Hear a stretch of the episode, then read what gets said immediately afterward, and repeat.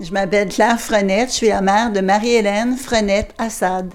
C'est vraiment c'est drôle. Ben, c'est drôle les pauses que tu prends parce que c'est long. Quand est-ce que tu as réalisé que c'était long? Ben, à la maternelle, mm-hmm. tu ne savais pas comment écrire ton nom. Ouais. Alors l'institutrice m'avait dit, j'avais dit, ben voyons, ça me surprend. Elle m'avait dit, c'est l'enfant qui a le nom le plus long dans la classe. Ouais. Alors, je m'étais dit... Mm. Pour les premiers jours de ma vie, j'ai pas eu de nom. Mais pour le reste de mon existence, j'en aurais eu tout un. C'est durant les jours qui ont suivi le sept décembre mille neuf cent quatre-vingt-quatre, le choix de mon prénom était encore un sujet de discussion.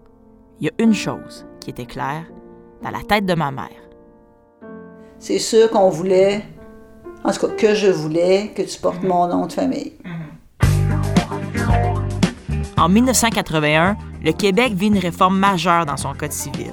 Les femmes ont maintenant les mêmes droits que les hommes dans la famille. Ce que ça amène également, c'est l'élimination du Code civil de la notion de patriarcat, c'est-à-dire de la puissance décisionnelle de l'homme, si vous voulez, à l'intérieur du couple ou à l'intérieur de la famille. C'est aussi à partir de ce moment-là que les mères ont pu transmettre leur nom de famille à leurs enfants. Et c'est à cause de cela que c'était nat- assez naturellement dans l'air que euh, le nom de la femme devait apparaître.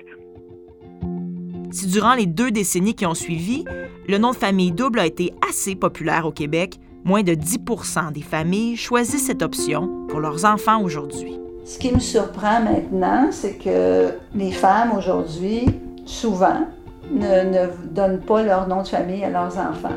Alors, euh, je me demande pourquoi, je me demande quelle est la raison, mais je ne le sais pas. Dans cette série de cinq balados, je vais tenter de répondre à la question de ma mère. Pourquoi c'était si important pour les mères des années quatre-vingt de transmettre leur nom de famille à leurs enfants et pourquoi pour les mères de mon âge, c'est presque rendu sans importance.